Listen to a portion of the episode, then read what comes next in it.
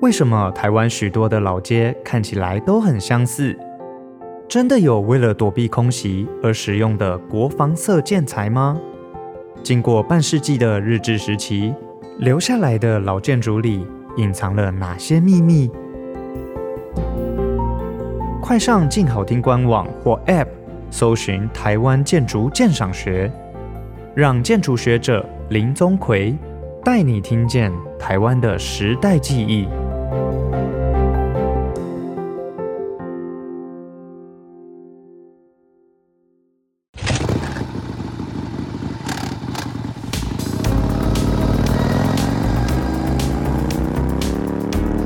就走，跟我们一起去你的旅行。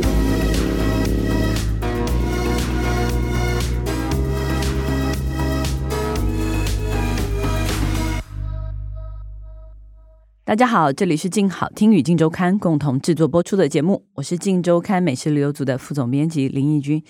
今天要跟大家聊的旅游主题呢，是在台北，但是是台北的怀旧时光。那当然要讲到这个主题，我就必须又必须请到我们的老房子专家，还是陈姿莹，陈姿莹小姐。嗨，大家好。姿颖大概是旅游记者里面跑最多，真的吗？老屋的吗？还是我们最近？我觉得好像蛮蛮多人喜欢的吧。我算是最近比较多。你好像最台北你跑比较多哦，其他同事有的去什么眷眷村啊、新竹啊。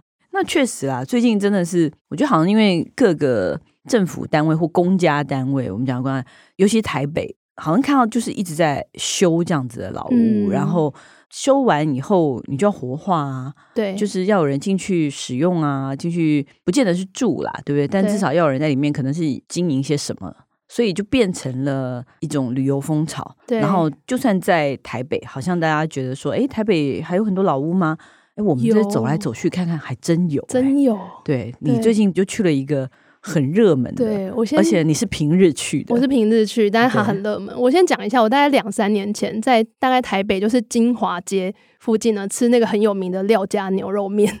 啊 对，然后我在吃，很久以前很久以前吃过，对对，然后我在吃的时候想说，对面怎么有一整排的日式老屋的老房子正在改建？嗯，然后因为我对这个就很有感，我就很好奇它到底要改建成什么样子。对，然后结果就前阵子就看到新闻，就发现说，哎，这边它已经改建成为一个龙井时光生活园区。榕是榕树下的榕，对，然后井是井是锦上添花的锦，对对。那本来呢，它是。是台北刑务所官舍，它是在一九零五年的时候就完工了。那当时呢，其实台北刑务所它算是全台湾最大的监狱。那等于说，这个官舍就是那些监狱的政务官员的宿舍哦。对，是他们的宿舍来改建的。嗯，对。那其实像大家很熟悉的台湾新闻学之父，就是赖和。然后还有台湾文化协会的创办人蒋渭水，他们其实都曾经都在这个台北刑务所里面有被关过这样子。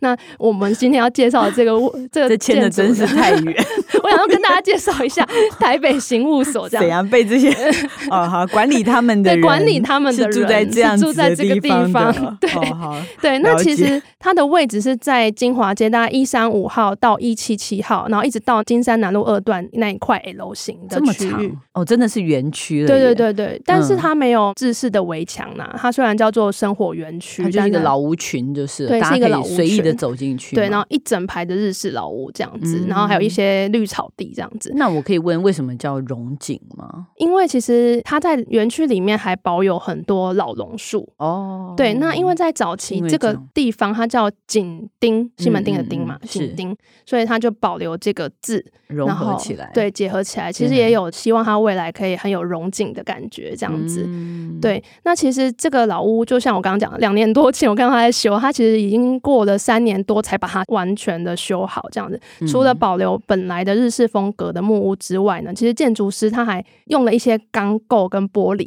去支撑，因为它可能有一些结构已经不是那么好了，那所以整个那个日式的房子还有一点点新的风貌的感觉，嗯、对，逛起来我觉得是还蛮舒服的。那它还特别有搭建了一个电梯，可以让民众搭电梯上去参观园区整个俯瞰的景致，这样子。哦，像一个小瞭望台这种感觉。对，因为它还有一些就是生活救护站，然后还有一些残障人士可以使用的那个推轮椅，很方便的那个，所以它是很 open 的，就是很像一个小公园一样，你可以进去逛的。对，因为那个设计师他是说，因为现在我们老龄化的社会嘛，就是越来越多老人，嗯、那希望这边是可以让在地的居民也可以来这边走逛的，而不是一个很观光的景点这样子。嗯、对对，但是你是陈之莹哎，嘿，对，就是如果是你的话，你去一定没有这么简单啊。我就是会，你一定会做很多、啊、搞一些花招这样。对啊，你一定会做很多 附近居民都无法想象的事啊。对，我先讲一下，因为这边其实它有十五间店，就是有十五个品牌进驻到每一个空间里面。嗯，那我就觉得去这里不就应该要拍一些美照？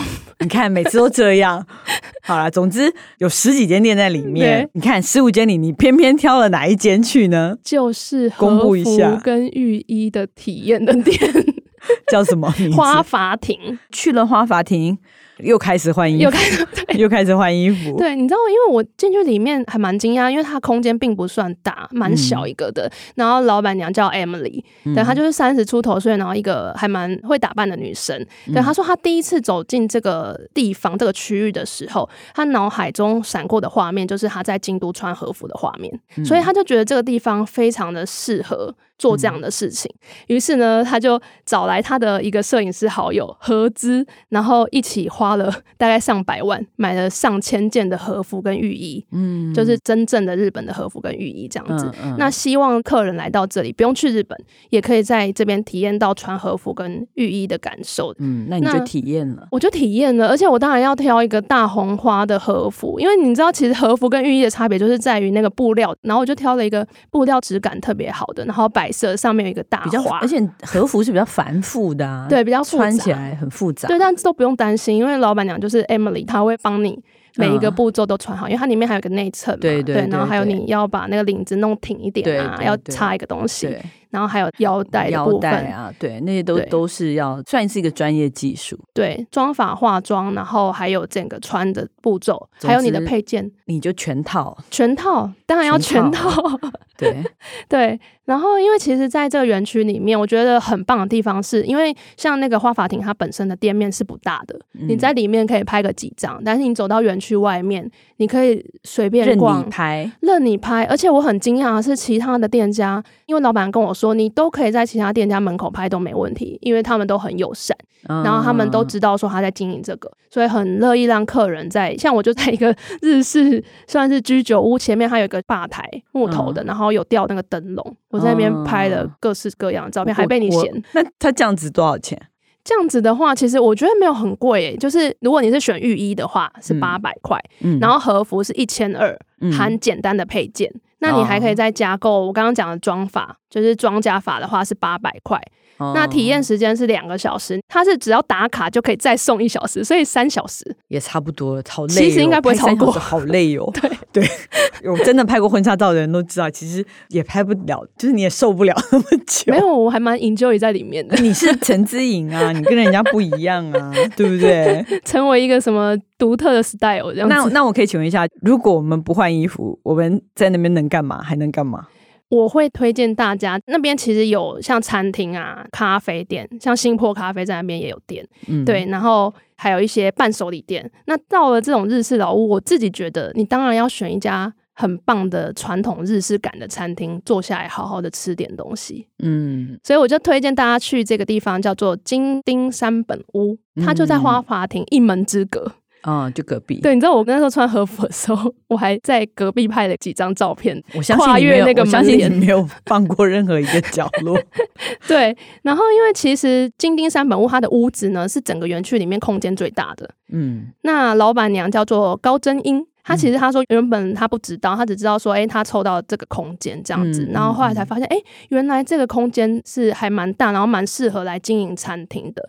那因为老板娘的先生是山本先生，因为他不叫山本屋嘛，山本先生他本身是日本人，他其实本身在日本的餐饮业就是经营品牌的。他在日本还蛮有名的。嗯，对。那他们回到台湾之后，就觉得说，哎，那有这样的空间，他是不是可以经营成像是他们以前在日本的阿妈家感受到的那种家的温度的感觉？嗯，对，妈妈味的料理，妈妈味的感觉。嗯、对，所以其实你进到那个空间，你会觉得真的很像我以前曾经在日本赤城县参加过那种来去乡下住一晚的那种老屋体验。嗯、对，我觉得完全就是一模一样的感觉。对，对，非常的传统。然后像他们其实，在空间里面挑选的一些柜子啊、家具啊，嗯、都是他们珍藏，嗯、就是他们以前珍藏一些比较复古氛围的家具。然后其实他们还有挑一些日本的选物，嗯、像是我看到有很精致的那种可以刻制化的招财猫。哦，每每一尊表情都不一样哦，这个不错哎。如果人家开店的时候可以送人家，对，然后各种的，因为他们就是先生是日本人，所以跟日本那边关系还蛮好的。然后有认识一些老职人，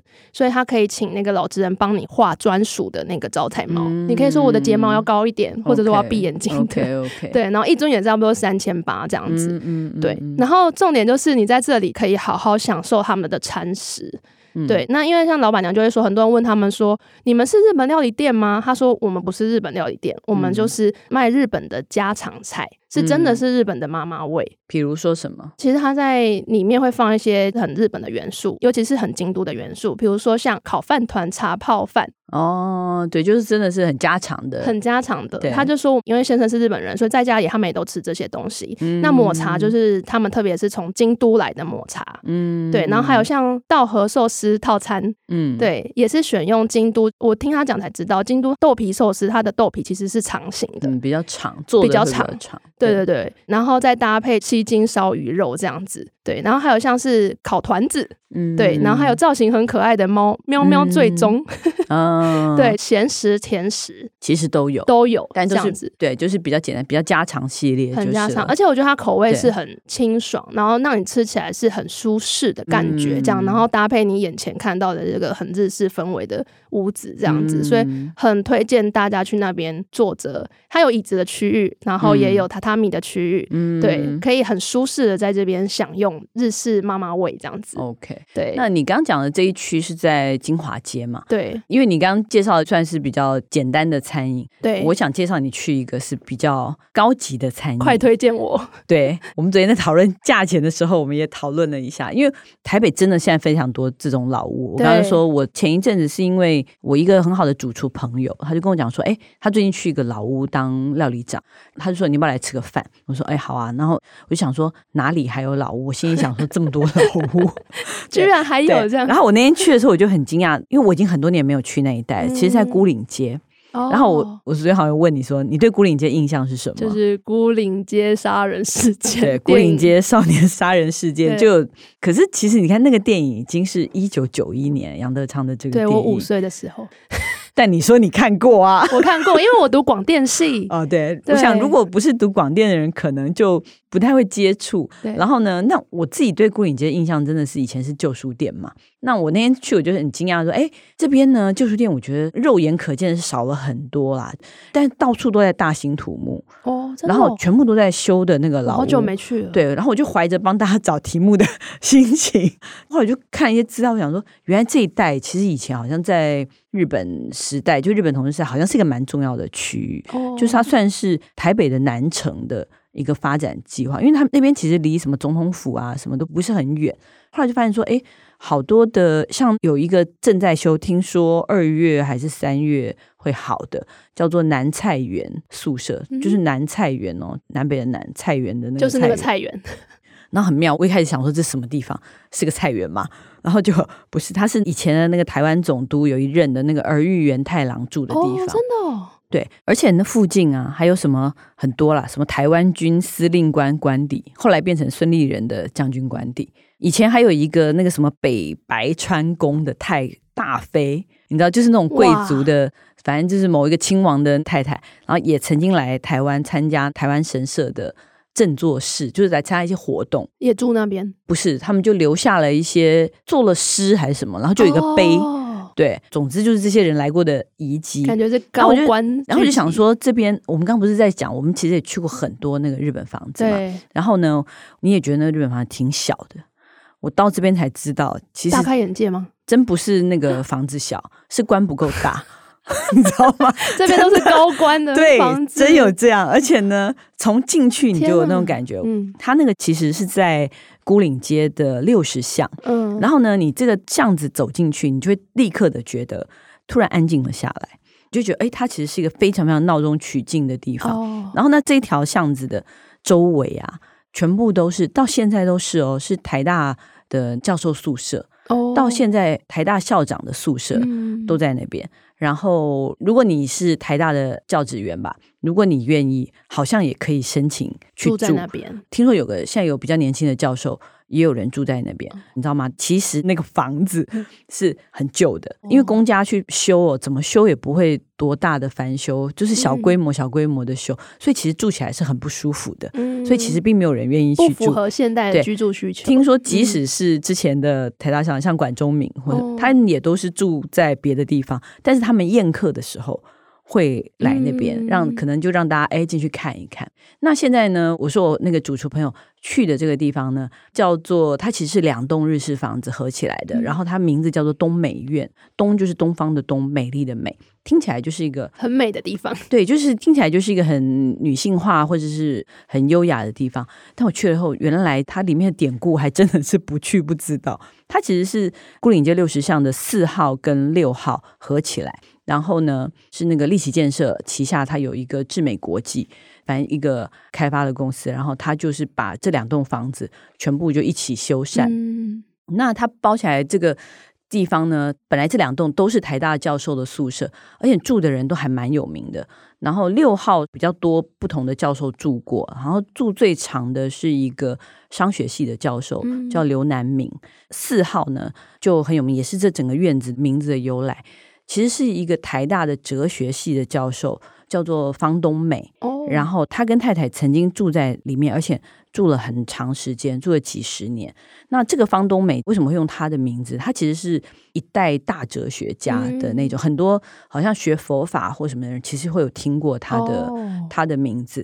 然后他连家族，就是他们家是什么清朝开始什么桐城派古文创始人哇，他是第十六世的族孙。然后他一九四七年就来台湾，嗯，那他是因为二二八事件来的。他来台湾就是宣慰还是什么的，嗯，所以他并不是一九四九年以后过来的哦，他很之前就已经来了，来然后隔年呢就被台大校长聘为哲学系的教授，然后之后就一路教授，然后他是哲学系的系主任，然后研究所的所长，对，他就一直留在台湾，一直到他一九七几年过世，他都一直住在这个宿舍。哦，那我不晓得你有没有印象，其实立法院也曾经吵过嘛，台大以前其实是有。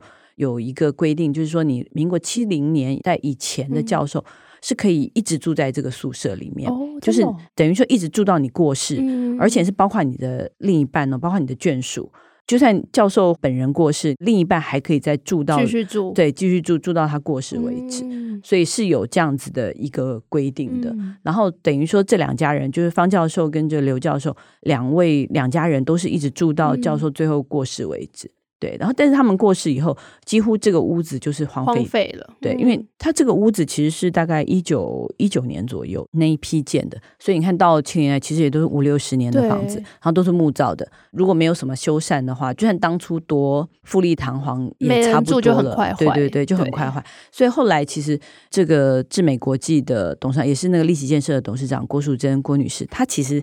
他就投入很多的资金来修复。修复，那他其实之前，嗯、我不晓得你们想，他在迪化街也修过一个那个战堂时光，哦、然后还有和平东路有个大院子。嗯、所以我其实有时候觉得啦，你会觉得说建设公司嘛，大家都觉得就是好像草地啊，然后就是一直，其实他们鼓励他们来多做一点这样子，对，你知道吗？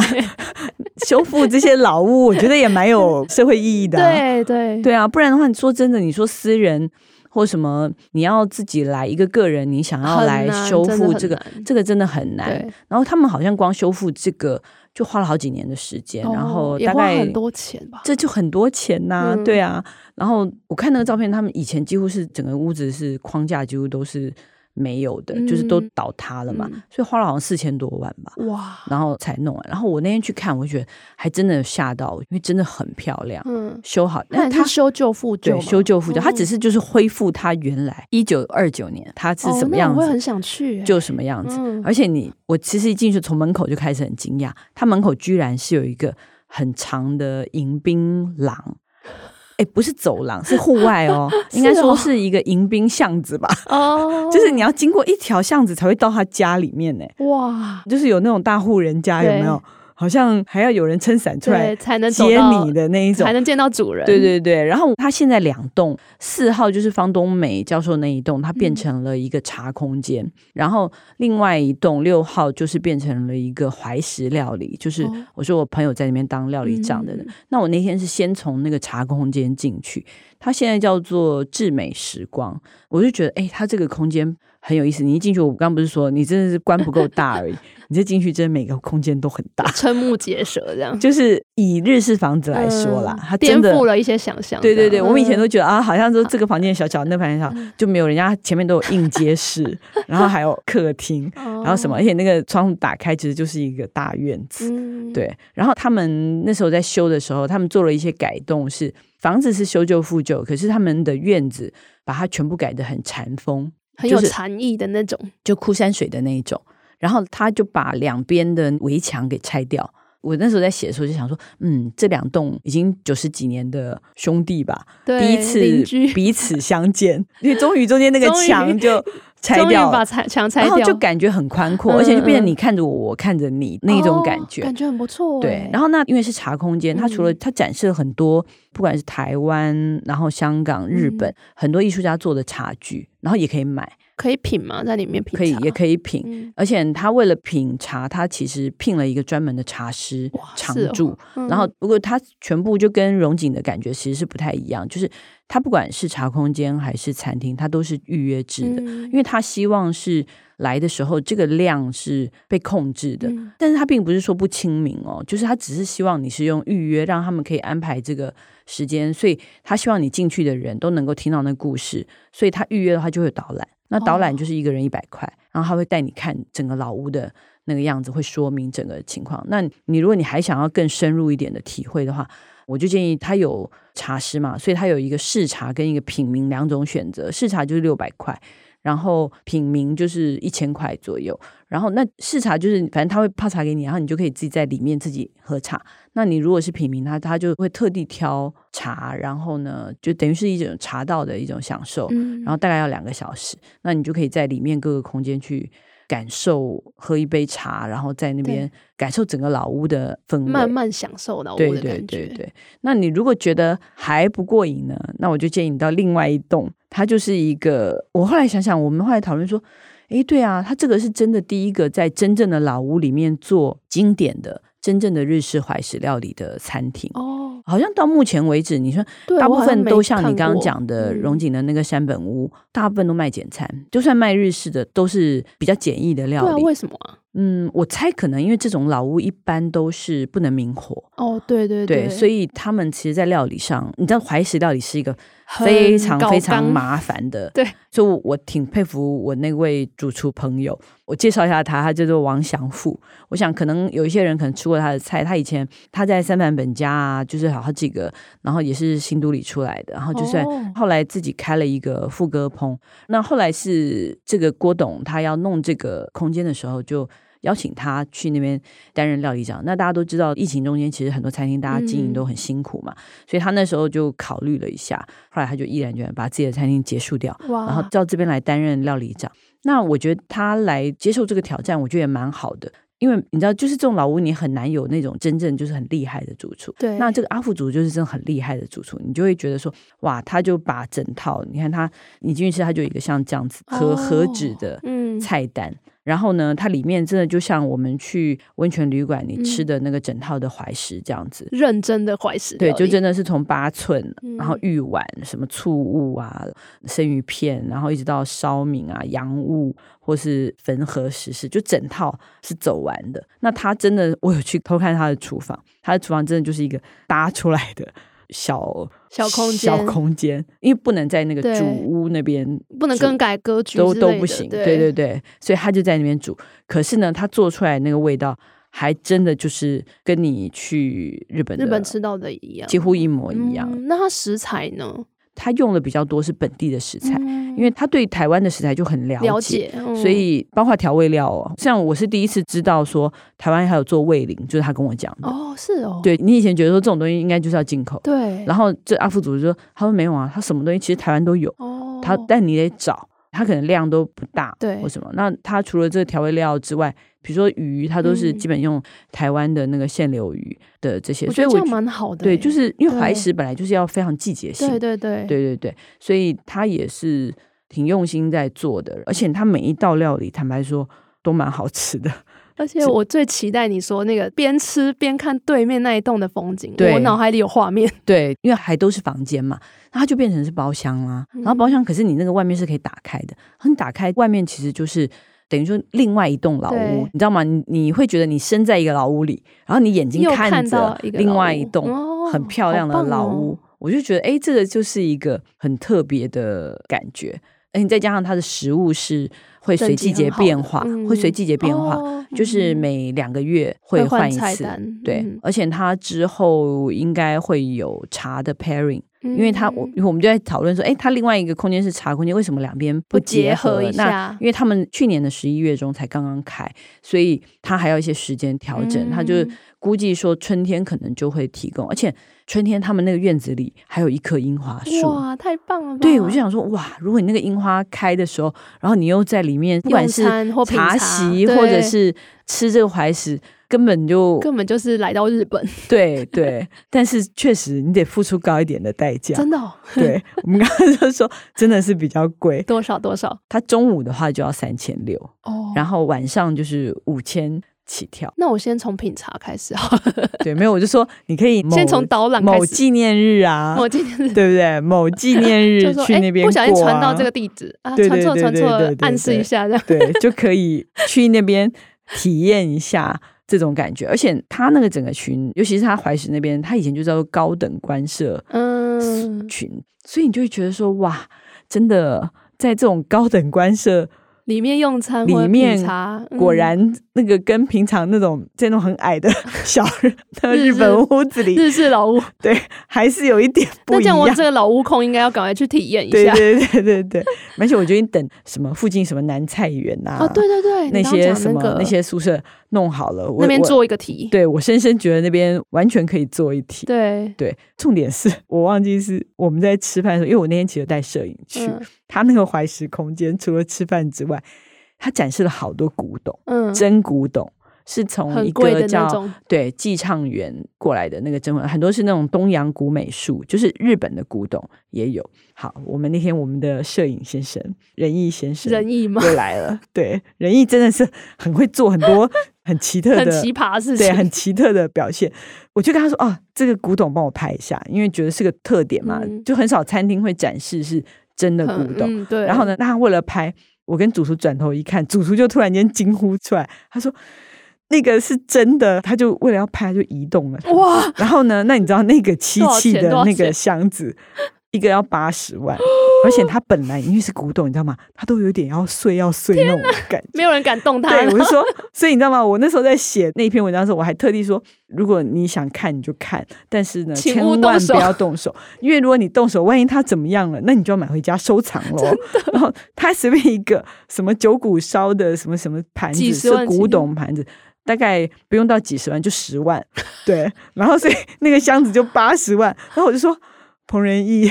你 请小心，这样说啊、哦，还好。所以他们餐厅的人也是，那个东西就那个定位之后，他们就再也不敢，不敢动的，他们就不敢移动它了。嗯、总之，我们欣赏就好，我们欣赏就好。你就是一边吃饭一边看古董，然后一边欣赏这个园林，对，就已经很好了，对，非常好了。所以就已经很值得你付的这个价钱。听完超想去的，对，下次可以去看一看。好，明年中去一下。好的。好，那我们休息一下，等一下回来我们的伴手礼单元。开箱旅行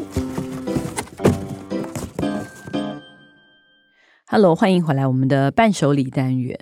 我必须说啦，伴手礼，因为在我刚刚介绍那个东美院，那个伴手礼我们是买不起的。对对，不如你介绍介绍 龙井里面有什么买得起的呢？好，因为其实龙井里面我刚刚讲有餐厅啊，然后还有咖啡店，对不对？对，那其实在它角落一个边间的位置呢，其实有这个九州松饼瓦芙 （waffle）。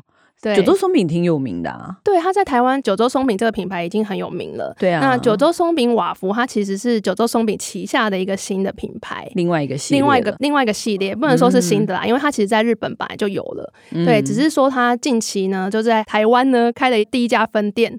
那它第一家分店其实就在龙井时光园区里面，哦、然后它其实小小的一个店面，然后没有内用的座位。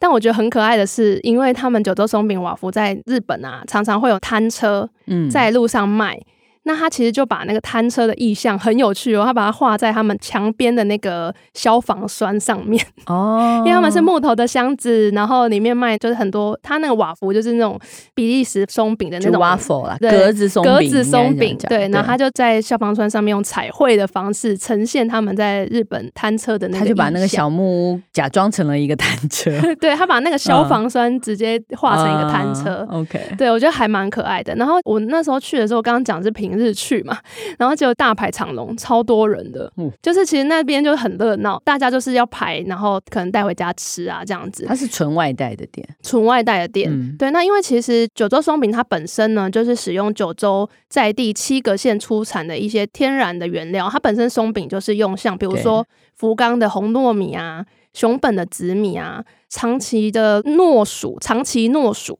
对，对，那我觉得自己最推荐的一个口味呢，是现在秋冬限定的栗子瓦福。嗯，栗子口味很少见的，很少见。对，而且它那个瓦福的中间呢、啊，因为它烤的还蛮酥的，外皮是酥的，然后中间就是你吃得到它那种天然的味道之外呢，它还可以吃到栗子的颗粒。哦，那个栗子馅里面还带着颗粒，他们把它捣碎，然后有颗粒这样子。嗯嗯、那还有就是，我们去日本不是都要很爱吃圣代嘛？嗯、对，那它其实还有栗子口味的圣代。就感觉栗子终于除了那个蒙布朗之外，终于有别的 出路了。不然好像栗子在台湾没有别的出路。对，而且意外的好吃哎，因为它其实除了那个栗子颗粒之外的，它冰淇淋本身会有栗子的香气。嗯，对。然后所以我就很推荐大家，就是来这里，你除了可能外带一些瓦福之外，你可以带一个那个圣代在现场吃这样子。那其实我就是已经就马上就把它完全吃掉。你看，你又。置你的男友于何地？这不是要带回家伴手礼吗？我怕冷掉，我怕冷掉，半途就被你吃掉了。冰淇淋吃掉也就算了，瓦夫瓦佛也吃掉。对，因为我觉得就是很好吃，就是你现场，因为它有像是巧克力口味，哦、然后还有一些就是可能伯爵红茶口味。好，对，好，你可以多挑一点，然后一整盒的带回家。我看那些排队的人都是一盒一盒拎回家。哦，真的、哦？对对对。哦，听起来还不错，还不错、嗯。好吧，就是有玩又有买的回家，对开心的回家了。好，那希望大家喜欢我们今天的节目。如果想知道更多更新的旅游资讯，欢迎关注镜食旅的 FB 或者是镜周刊的网站。我们最近也有一个叫做“这群记者”的 YT 频道，欢迎大家订阅收看。感谢大家的收听，也请持续锁定由静好听与静周刊共同制作播出的《去你的旅行》。我们下次见，拜拜，拜拜。想听爱听，就在静好听。